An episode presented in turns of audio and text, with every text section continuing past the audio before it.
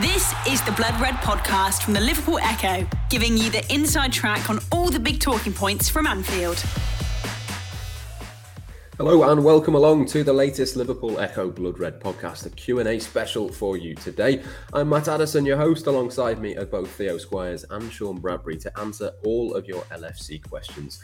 We are recording this live, so if you want to ask any questions and you haven't already submitted them on either Twitter or YouTube, stick them into the comments wherever you're watching us, wherever you're listening from. We'll get to the best of those as we go through. But without further ado, Theo, I'll come to you first. We'll dive straight into the questions that we've already got. Lots and lots of questions, predictably, around Jude Bellingham and all the excitement around him. I suppose it's inevitable that we're going to get stuff along those sorts of lines. But I think, you know, without sort of going too specifically into this, a lot of people kind of asking really around the price tag. 131 million was the kind of reports earlier this week. That's a lot of money for any team. It's certainly a lot of money for Liverpool, a lot more than they've ever spent on a footballer. But I suppose the obvious question to start with is, would he be worth it, do you think? Worth it? You'd like to think so. Like, he looks like a generational talent. There's a reason why all these elite clubs are being linked with him and are wanting him and have been tracking him. Well, it's not just since he was Birmingham City as a 16, 17-year-old when he got that Dortmund move, is it? It's like from, I think, The Athletic did a piece saying Liverpool have actually had their eyes on him since he was like 11, 12. Is obviously a very special player. We'll see a bit more of him, I think, for England tonight. Looks like he'll start that one, and it'll probably be first choice at the World Cup, the way he's going at the moment. Obviously, set tongue swagging with that performance against Man City in the Champions League the other day. He's still 19. Like, wherever he does next, if he signs a new contract at Dortmund, if he goes to Liverpool, Real Madrid, PSG, Man City, whatever, he is, injuries permitting, going to be one of the very best midfielders in world football for at least, 10 years, 15 years? He seems to be that good. So I think the price tag fits into that. I'm sure if Liverpool are in the conversation, the price is that. Some people will be pulling out those Jürgen Klopp quotes about Paul Pogba's 90 million fee and spending £100 million on players, as it always seems to be the case. But it's the way the market's going. Like, we knew transfer fees would drop a little bit with the pandemic, but there is that recovery in it now. And I think with Jude Bellingham, it's a case of, if Liverpool are confident they could get him, they're happy to spend the fee, because it depends on the wages and everything that comes into it. Like, if Darwin Núñez delivers, that's 85 million. If they want Jude Bellingham, it will break that club record, whatever they spent on Virgil van Dijk, 75 million. And then it's just a case of, what does Bellingham want to do? Like, we knew they were in the conversation for Aurelien Tchouameni, but he only had his eyes set on Real Madrid. So that was going to be a very hard deal to complete. And obviously they failed there. We know they've had briefest talks with Kylian Mbappe's representatives over the years, going, is there any chance? Is there any chance? And it's just, no, there's not. He wants Real Madrid or he wants to stay at PSG. They're still part of the conversation.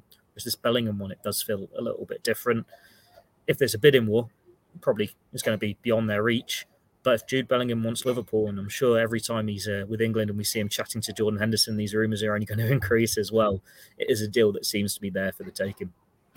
Yeah, absolutely. We'll come back to the price tag in just a second, Shaun. But lots of people kind of asking about how he'd fit in at Liverpool as well. Obviously, the midfield area that Liverpool have, there's lots of very specific jobs that people do within that midfield. But from what I've seen of Bellingham, at the very least, it kind of feels a bit like he can do a little bit of all of them. I think there was the story, which I really loved, the 22. The reasoning behind that is because he can play as a 4, a 6, an 8, or whatever it is, whatever the numbers are that add up to that. It does feel like he could do a little bit of everything for Liverpool, which is exactly what Jurgen Klopp wants. Yeah, completely agree. I mean, you've seen it already this season. I think this is the thing that impresses me most about him is almost what we've seen in recent weeks. He's clearly the outstanding candidate to replenish the Liverpool midfield for years and years to come. And you're seeing what he's doing now in terms of inspiring and leading Dortmund, who, you know, had a good start to the season. And like you've already referenced, he really, really shone in that Man City game. And yeah, we've seen him on both sides of a midfield three. We've seen him sit a bit deeper in a double pivot, which, you know, would give Liverpool some more tactical flexibility. We've seen little flirtations, haven't we, with 4-2-3-1 this season as Klopp looks to kind of experiment a little bit and try and embed Núñez in and things like that. So yeah, I just think there's no doubt he's versatile, he's well-rounded, he's tall and physical. He's got that key attribute as well of availability. You know, played so many minutes last season, and it looks like he'll be in for another stellar campaign where he's starring domestically in Europe and continuing to make a name for himself on the international stage. It's really interesting, isn't it? It's one where it's very hard to gauge. I mean, I always think back to that tweet from Henry Winter. I think it was not last month, might have been at the end of August. And, you know, he was just, obviously he's a big name in journalism, isn't he? I think everyone who listens to the pod will know who he is, main man at the Times. And it might have just been kind of idle conversation and 2 becoming 5. But he was chatting to a fan and he just said on Twitter, I'm looking forward to seeing Bellingham at Liverpool next year. And, you know, the chance that this is an open secret, I suppose we've got to factor that in, haven't we? But like you guys have said, it just feels, especially with the way his season's shaping up and that he's got this platform at the World Cup to go out and deliver for England as well as his club team. If teams aren't interested now, surely by next summer there will be others knocking on the door for Liverpool. And in terms of the price tag, I think there's no doubt that he could be worth that. And we've seen what Liverpool have done with certain players, like Núñez is an obvious example. They've given him a long contract. I think he signed up to 2028, isn't he? And there's half a dozen players, you know, current first team stars, Diaz, Jota, a few others who were signed up to 2027. So, you know, if Liverpool paid that big money for Bellingham and tied him down to a long-term contract and, you know, he played 30, 40 games a season or more than that in all competitions along that line, you know, the price tag would look like absolutely nothing. And look what happened with Virgil van Dijk, Alisson, you know, record-breaking deals that suddenly look like not quite a pittance, but not much at all. But my only thing about the price is less would he be worth it. It's more, would Liverpool be right to be putting kind of all their eggs in that basket? Because let's say there's 130 million spent next summer on one man, and it's Bellingham. In terms of midfield recruitment, huge deal, but it would be a lot of reasons to be excited. But my anticipation would be that more midfielders would be leaving, and that's the question Liverpool have got to ask themselves, isn't it? You know, if 2 or 3 are going and you're just getting someone in, albeit a man who is versatile and walks into the first team, whatever combination of players you've got or you want to utilise. Yet it's the gaps in the squad's issue. So that would be where the puzzle is yet to be fulfilled for me. But yeah, it's clear Liverpool are interested and there will be other suitors. And it's just a question of whether the Reds can kind of remain at the head of the pack for him.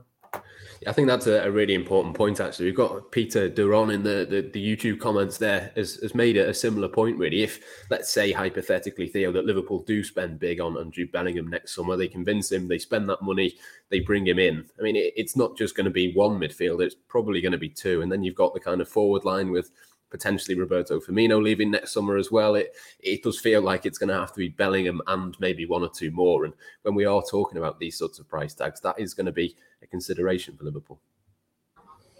Yeah, it will be. I don't think it's any secret that Liverpool will need more than one midfielder. When you think Oxlade-Chamberlain looks like he's going to go at the end of his contract, Naby Keita, if you made me put my head on the chopping board now and say what's going to happen with him, I'd predict he'd leave, but then he could come back from injury next month and be flying and get a new contract and be fully deserving of it.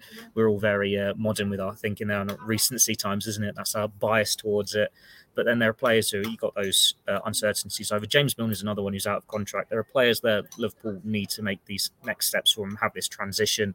I think Henderson's getting older. Thiago's getting older. But they counter that by signing teenagers who are going to be these generational talents in themselves, like we're seeing Harvey Elliott, Fabio Carvalho, Curtis Jones, if he can finally shake off the injuries and live up to a bit of his potential. Not saying these are going to be first teamers Liverpool guaranteed for the next 10 years, but they haven't had to spend much on them. Is it what, 10, well, less than 10 million, isn't it, on those 3 combined? Compare that to 130 million. It all balances out this way.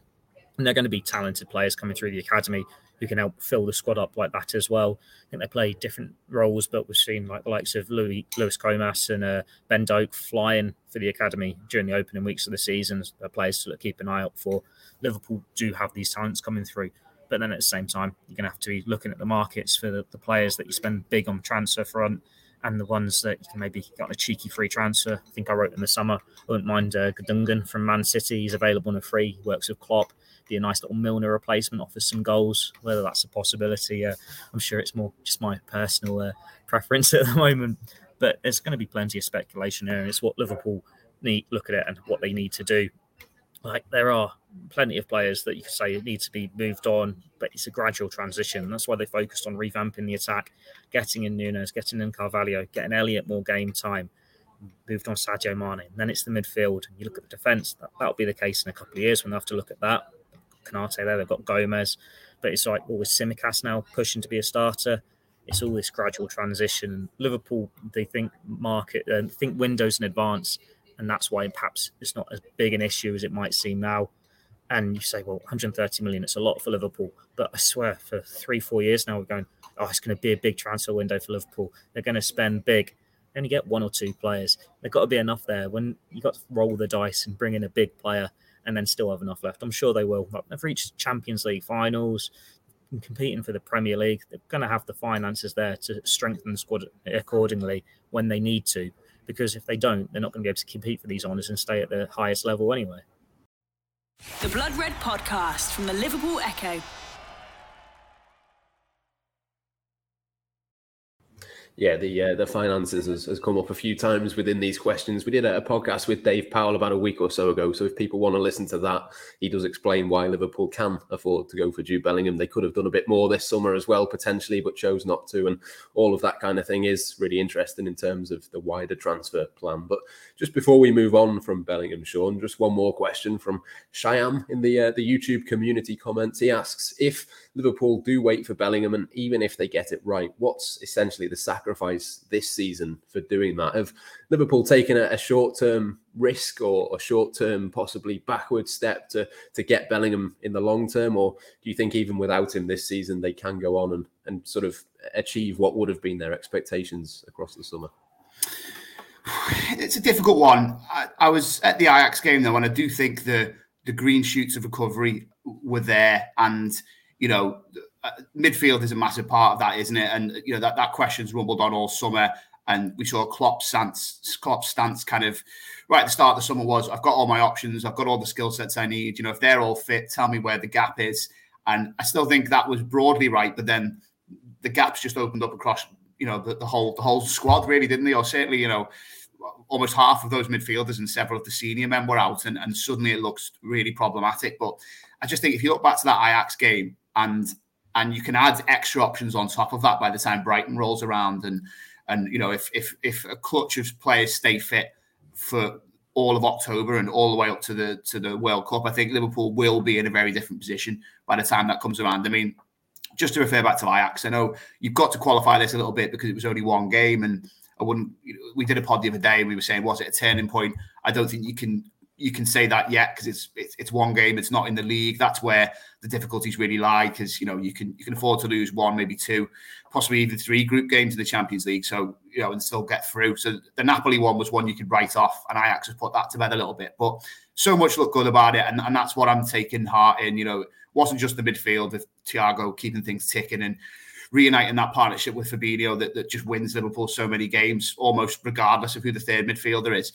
But Matip playing again and letting the back line kind of squeeze up, his ability to bring the ball out of defence. Tsimikas was excellent in a creative sense and a couple of positional question marks at times. But, you know, he's still learning the ropes, isn't he? And still having exposure at a high level in games like that. And the thing for me with the way it looked against Ajax was a real excitement about who the midfield options again and who you can bring in as that third player because, like Theo was saying before about Keita, it's just going to be so interesting, I think, what happens to him in the weeks to come because, you know, an option like him or Curtis Jones coming in to relieve a bit of the pressure, I think, that's built on Harvey Elliott and just offer a kind of rotation to get Liverpool through October and have different angles of attack and, you know, present one problem to a team in midweek and then something different at the weekend will be massive. But the way Liverpool were against Ajax, I just thought, Jota was absolutely key in terms of, you know, setting the press and him, Diaz and Salah were like men possessed up front. But just in general, that system struck me as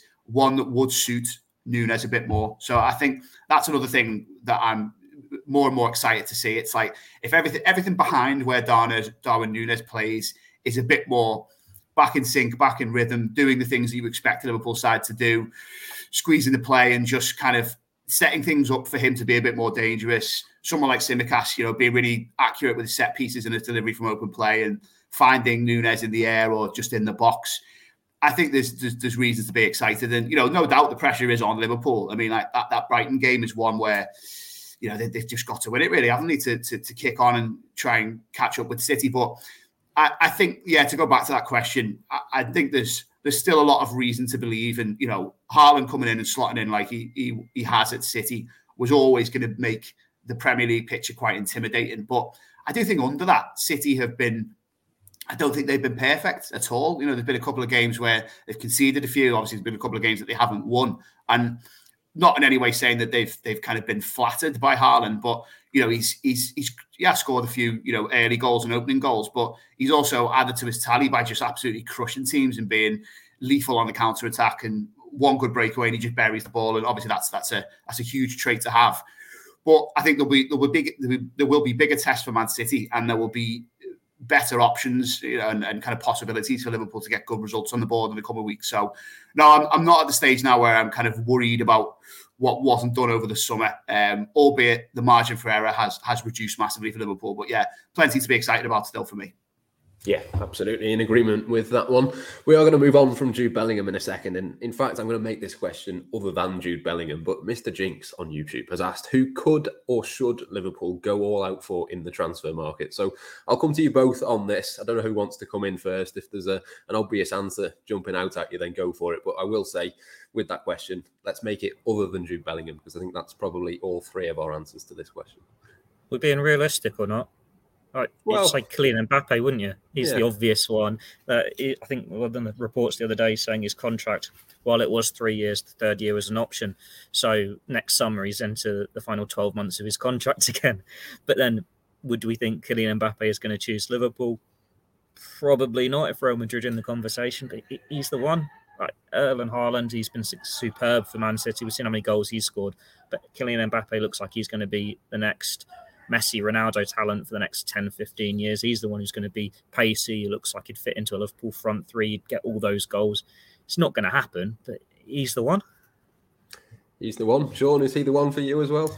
Oh, yeah, very much with Theo on that. If we're the transfer committee, us three, I think Killian's the top name on the list, isn't he? To be honest, the only ones I've considered really are midfielders. I think, you know, Liverpool's defence is fairly well set, isn't it? At some point further down the line, maybe, you know, as the centre-backs age, that'll become an issue. But hopefully Calvin Ramsey starts to show a bit when he's, you know, fit and ready to go and can be a deputy for Trent. We're seeing what Tsimikas can do now to fill in for Robertson. You know, up front, obviously, there's the Núñez question, which I'm confident will be resolved in the weeks to come. And you might think there's a little bit of depth to be filled in around there. You know, there's a couple of games so far this season where you think, oh, well, where's that Origi option, that slight wild card, whether it's a presence in the box or someone like even like a Shaqiri who just offers something a little bit different. But that's kind of like just playing around the edges, really. It's clearly a midfielder. And the two that I've not seen a lot of, but I've read a lot about, and we've done pieces on, we've like kind of tactically assessed them and gone down into their numbers. One is a player who there were whispers around this summer, and that's Konrad Leimer of Leipzig. And there were suggestions that he was one player LFC might have had a little look at in the summer for obviously settling for Arthur Melo late on in the window and getting him in on loan. And, you know, I think he's 25. He's got that good mix of international and domestic experience. Slight concerns around his injury record. I think he had one big ankle issue that kept him out for a whole season. And he's played a fair bit of football since then. That was a couple of seasons back. But, you know, it's been at times in fits and starts, and he's had a lot more games than he has minutes, if that makes sense. You know, you might look at the bare stats and think, oh, well, you know, he plays a lot, but slight issues there. And obviously that's not what Liverpool needs. You know, like we said before about Bellingham, and we've always said about the likes of Wijnaldum, you want availability, though. You want Klopp to have options and to be able to plan for them and you know, to have them over certain runs of games and use them as he likes. But I think he's interested in it. And the fact his contract, I think, expires next summer. So, you know, there was talk of like, would he be available for 20, 25 mil around that, you know, the window just gone. Well, obviously, if he doesn't extend his deal, that gets a lot less as time goes on, you know, be it January or next summer. And the other one, and to be honest, I'm almost utterly sold on this by one Andrew Beasley article that he wrote for us. It's a guy called Ibrahim Sangare, who plays for PSV, Ivory Coast International. And he just sounds like he's got absolutely everything that Liverpool need in terms of, you know, he can pass the ball progressively. He's a front foot defender. He tackles well. He regains possession high up the pitch. You know, I'd say to everyone listening, just go and have a little read of this. And, you know, it was a good article and kind of sold him quite well. And it was based initially on rumours from the Italian media that Milan, Chelsea, Liverpool and others are sniffing around him. He might have a release clause of around 30 million in his contract, which does run for a few more years. But this is the thing, and I think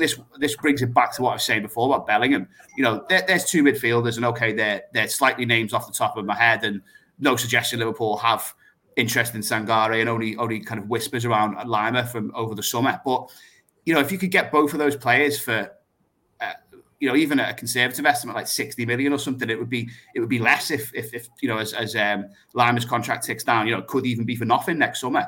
Then, you know, that's comparing that to putting everything into Bellingham is I just think something Liverpool are going to have to consider. Or do you say Bellingham plus someone like Lima on a free, and then that's two of the slots that Theo was talking about next summer. If Ox, Keita, possibly Keita, Milner leave are filled. So yeah, I just think it's midfield, and it's that extra depth. Someone who can fill in for Thiago, someone who can provide energy and make sure Liverpool don't get stuck in kind of little ruts like they did against Fulham, where they were just outbattled in midfield. And I think it's a couple of players. And yeah, I know we're not allowed to say Bellingham, but he would be the one. Mbappe would be also right up there. But yeah, I think there's other options floating around that Liverpool should be considering and having a little look at ahead of next summer. Sangare's the PSV lad, isn't he? Yes. Because it was an interesting one with him, because he signed a new contract, didn't he, in the summer. But then Rangers knocked PSV out the Champions League, and Chelsea were apparently after him on like deadline day before like Liverpool were to go in bargain hunting and getting Juventus knockoffs. He's an interesting one, because you say with Liverpool loves midfield, like getting Bellingham, that's that transition. Then what is next? Liverpool in 2-3 years, they'll be needing to find a long-term Van Dijk replacement, a long-term Fabinho replacement, and a long-term Salah replacement. And they might already have it if you look at, say, well, Canate's there, Besetic could be this great number 6. Harvey Elliott, maybe, if he gets a few more goals and they put him back in a front 3, or we're looking at some of the other youngsters coming through, or maybe they'll go and spend big on the forward. But Sangare is someone who'd fit that as this big, towering number 6. But these are the roles that Liverpool are going to have to look next to for the next stage of their team. With Lima, I think the talk was, if he goes on a free, it'll probably be to Bayern Munich. But it was interesting how a player can sign a new contract at, I think it was the end of July, start of August. And then 3 weeks later, he's apparently being offered around Europe again. Not saying Liverpool will be in the conversation, because you think if he was really available and they wanted him, they might have had a deadline day inquiry go in. But it's obvious, I think, what needs to happen next to Liverpool. You know, they spell it all out with their teams with, all right, we'll revamp the attack, we'll revamp the midfield. What is next is those 3 key roles, the players that have been so vital for getting them to where they are now, replacements for them, names that will emerge. We can't really pluck them out of thin air now, because you'd like to think you get another 3-4 years out of each of the 3 I've mentioned, but that'll be the next one. Down the line, we're looking at who is the next Mohamed Salah, who is the next Fabinho, and who is the next Virgil van Dijk. Nicola Barella would be one that I would throw out there. He's one that I was really disappointed, because I saw Inter play Bayern on Sadio Mane watching. He didn't even get off the bench. I was hoping to do this lovely long read on how great a player Barella was, and I didn't even get to see him play. Yeah, Jürgen Klopp, a big fan of him as well. But quite whether financially him and Bellingham in one summer would be too much to ask for, who knows? Let's wait and see. But we'll move on to some other non-Bellingham and non-transfer-y type things. The inevitable question, and I say inevitable because we get it in every single one of these Q&As, is around a switch to a 4-2-3-1, Sean. But I've thrown it in again. I know we speak about this a lot generally and a lot on these Q&As as well. But the reason I've sort of thrown it in there again is there's probably a better argument now than ever before to make that switch. There's probably 2 or 3 players that you can think of off the top of your head that might make it make a little bit more sense, not least Darwin Núñez, as you mentioned before. But is now the time to have a bit of a go at that? I suppose we have seen a bit of that from Jurgen Klopp, haven't we, particularly towards the end of matches. Is that something you'd like to see a little bit more of? Oh, absolutely. To be honest, when we do our team selections pre-game and put those out on the website, I've been banging the drum for it for quite a while, and to see it from the start, because okay, it's been perhaps mixed results when, as you say, we've seen those flashes in the last half hour or 40 minutes of certain games where Liverpool have done it often because they've been chasing games, and it's maybe been, you know, a planned move to the extent that they must have worked on it a bit in training, but like maybe a slightly desperate one where it's just a case of throwing every forward onto the pitch and seeing how it goes. But yeah, I mean, I think it would be a really interesting test of the Thiago and Fabinho partnership, because clearly that's the 2 you'd have as your first choice for the double pivot. I think it would protect Liverpool a little bit against those exposures that have come in transition, and when, you know, Liverpool have been squeezing high up the pitch, and then suddenly a team has just snaked through them with, you know, nice bits of movement, two or three good passes, and then suddenly they've been away, especially down the kind of the channel on Liverpool's right. You know, we've seen a fair bit of that. We've seen almost the same kind of goal scored a few times against Liverpool. And I just really like that idea of having a block of at least four players. You know, there's two midfielders who are going to sit a bit deeper, your two centre-backs who are going to be there, obviously your full-backs and your wide players who can hopefully track back and help out as well. So I think in a defensive sense, it would help. But also, I mean, just thinking back to the Ajax game, and then throwing it forward to Brighton and what comes next, I just, there's so many of the attacking players who I just don't think you can drop, and therefore seeing four of them in tandem in some way in a three and a one really does excite me. And, you know, like Jota, I just think has to play. He was so good. You know, not that he's been a forgotten man, but, you know, we said this on the last pod, a lot of the debate around team selections and just Liverpool in general has been, you know, Núñez plan A is Firmino plan B, and, you know, it's almost been like which one of them is going to start. And then Jota suddenly comes back and just it looks so effective in his pressing, but just in his general play. I think he has to start the next game. Diaz clearly is in good form. He's not quite picked up where he left off last season, I don't think. There's still a little bit of integration to do with him, but he's looking better all the time. Salah is Mo Salah, and, you know, he's creating a lot of chances, perhaps not quite being, you know, put in front of goal as much as we'd like to see. And then, yeah, you know, I think it would suit Núñez as we've said. And yeah, for me, I think it's a bit more of a back to basics thing that would help Liverpool defensively and find a way of almost just unleashing a front four with a bit of a security blanket behind them. You know, I think maybe there would be an argument you might slightly lack a bit of cohesion at times. You know, 4-3-3 is that such a well-drilled thing, isn't it? You know, I was hoping it against Ajax, Liverpool would revert to 4-2-3-1, and then you saw 4-3-3, not quite at its best, but at the best it's looked this season, I'd say. You know, I know Bournemouth was a 9-0 and was, you know, a game where pretty much every shot Liverpool had flew into the net, but I do think Ajax was just an impressive performance in that respect. But against teams who are going to sit back a little bit more, not quite offer the adventure and the boldness and the commitment of men forward that Ajax did, yeah, I just think 4-2-3-1 has a hell of a lot to offer, and will help Núñez as well by just having so many players buzzing around him that will occupy defenders. And, you know, if you can get to a situation where we play 4-2-3-1 for a few games, Núñez scores a few goals, and Liverpool are just kind of back on track in the league, then I just think everything will look so much rosier. The Blood Red Podcast from the Liverpool Echo. Let's move on to have a bit of a chat around Darwin Núñez as well, Theo. I'll come to you on this one. And Jamie Dodd and various other people on YouTube as well, they've kind of asked the question really of, was he the right type of striker to target? I know we've sort of seen a bit of a shift in that attack. It's not quite worked for Liverpool yet, but was he the right kind of player to go for? And were you surprised at all that was the man that they chose to go for in the summer? It's whether the grass is green or not, isn't it? We've seen this Liverpool front three with Firmino, Mane and Salah flourished for so many years, and as they got older and contracts coming to the end, it was obvious it was going to have to be broken up. We saw gradual replacements with Diaz and Jota, but the criticism was still there that your number nine doesn't get enough goals. You're not unpredictable enough. Like Ancelotti said it after the Champions League final, it's very easy to stop Liverpool playing.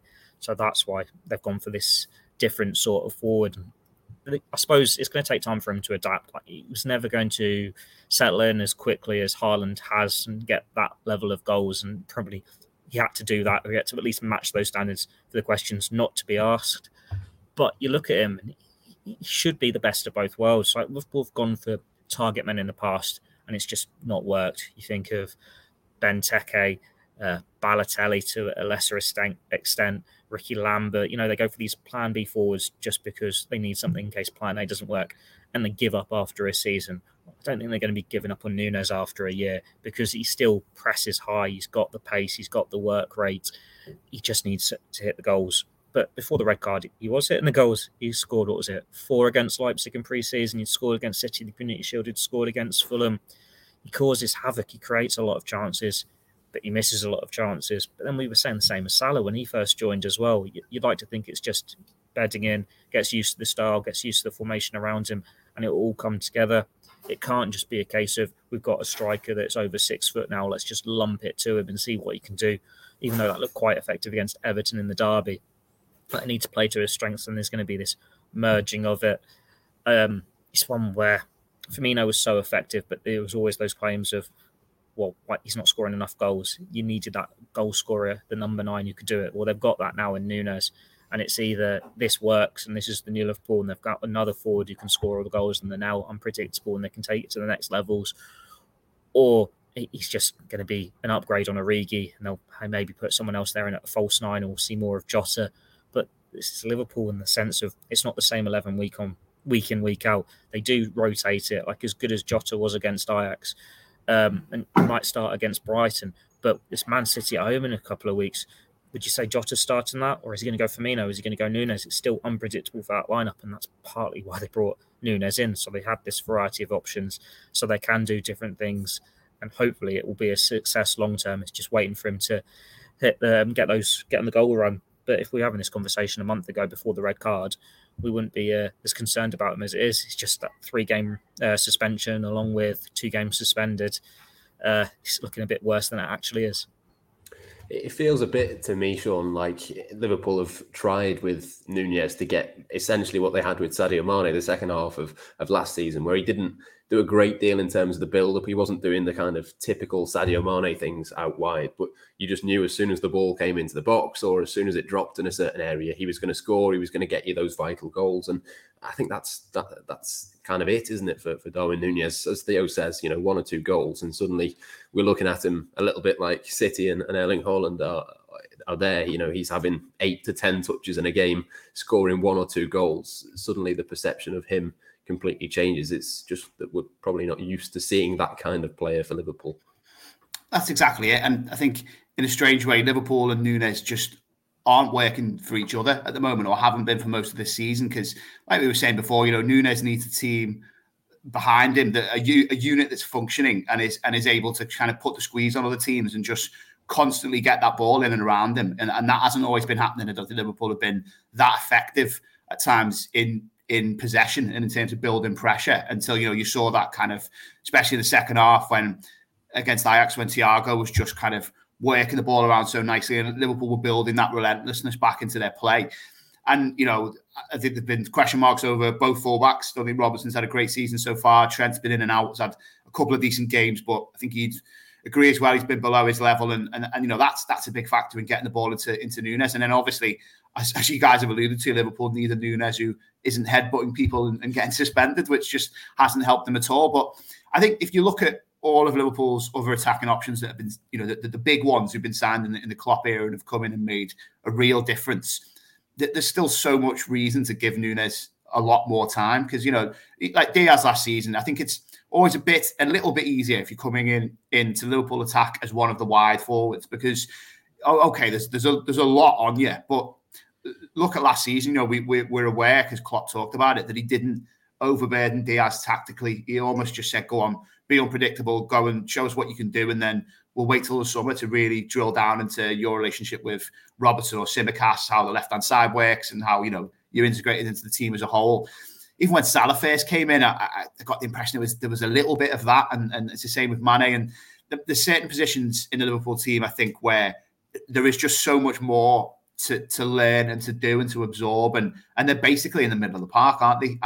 Either in attack or in central midfield. Like, you know, if you're one of the 3 in midfield, you're part of a unit that's doing the job of 4 people effectively in terms of where you've got to be, what you've got to cover, what you've got to provide to the team. And like we've been saying already about Firmino and Jota, I think what impressed me so much about Jota against Ajax was that it was very Firmino-esque. It was Firmino and his pomp. It was, you know, he was the main pressing trigger. He was doing it effectively, and you know, he looked alert and lively virtually every time he got the ball as well, whether it was to fashion a chance for himself or to create one, which obviously he did. And, you know, Firmino and Jota have just had so long, haven't they now? Particularly Firmino, obviously, in terms of how long he's been here, to make that role their own. And it's like Theo said, it's the Núñez role will be a little bit different, but there are still elements of that that he's going to have to bring to his game, and it's very different to what he's used to. So, you know, I think he's got all the raw materials are there, aren't they? He's clearly an excellent goal scorer, a fine finisher. We've already seen flashes of that from what he's done, and in pre-season, you know, that game where he scored 4, and as soon as he got his first one, okay, there were a couple of them weren't the smoothest finishes ever, just slightly lucky to get that many. But then, you know, a couple were also great. And you know, he can finish with both feet. It's good in the air. And yeah, I'm just confident we'll see plenty more of that, and hopefully starting very quickly. Yeah, certainly. Hopefully over the next few weeks heading into the World Cup, I think the World Cup could be interesting as well in terms of sort of when players get knocked out. If Uruguay don't go particularly far, maybe that'll give Darwin Núñez a bit more time on the training pitch and all of that sort of thing. But we'll come to that as and when we come to it. Last question then. Hero on YouTube asks, where is Calvin Ramsey? Now, I'm not going to ask you that directly, Theo, because it would be a fairly simple answer as he's injured. But I suppose the question, the wider point around Calvin Ramsey, and I suppose it links a bit with what we were talking about with Trent at certain points in this season of kind of rotation and where he fits in. Calvin Ramsey has kind of been a big miss in terms of the rotation you feel for Liverpool so far. But I suppose how big a role would you have expected him to have, even if he had been fit so far? He doesn't maybe feel like one who was going to come in and start loads of games and take loads of minutes. It was always going to be a gradual process.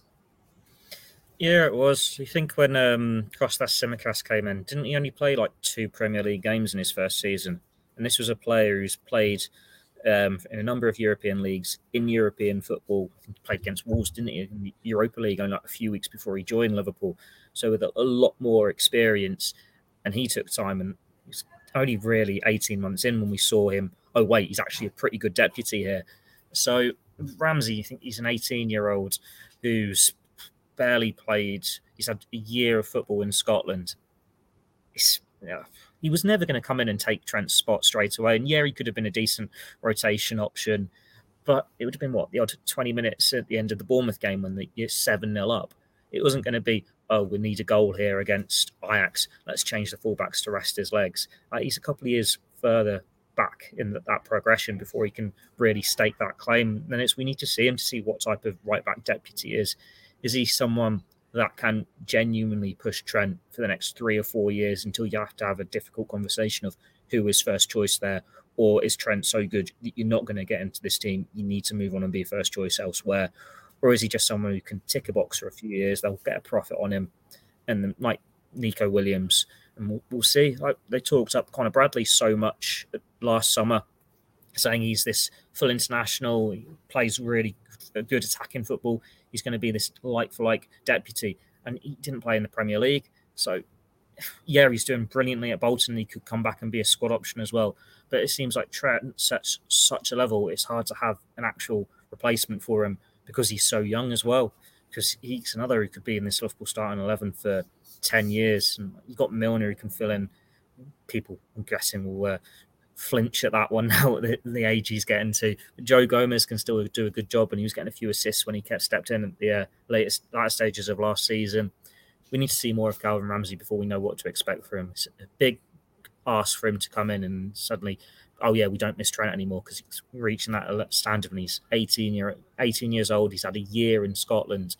He might be a really good player who's got it and can really push Trent on. Like, I know the club, they rate him highly. Our information from them was Klopp and Pep Linders really view him as a right-back that can play exactly their way. They want their full-backs to play, and he's got this really high potential level. But we've not seen him play. He's not been in full training yet because of this injury. It shows they were happy to take their time with him. They didn't want to risk him. They just want him to get him right. They probably didn't expect Trent to have such a patchy start to the season, but he was always going to take time to bed him. Yeah, absolutely. I spoke to someone over the summer when Calvin Ramsey signed, and he said he was picking up the same sorts of positions of trends and that kind of thing. So, yeah, he sounds like the perfect fit, but it will just take that bit of time. But I think that's all we've got time for today's podcast. Thank you very much to everyone who submitted a question. Apologies if we didn't get to yours. No men's game, of course, this weekend, but the Legends are playing on Saturday. LFC women at Anfield on Sunday against Everton as well. So make sure you're across the Liverpool Echo's website and Blood Red for all of the updates around all of those things. If you've not signed up to the new Liverpool.com newsletter yet, make sure you're onto that as well. Bonus content from our writers, including David Lynch, and Analysing Anfield's Josh Williams every single weekday straight to your inbox. For now, though, that's all we've got time for. Thank you very much for watching and for listening. And until next time, it's goodbye for now. You've been listening to the Blood Red podcast from the Liverpool Echo.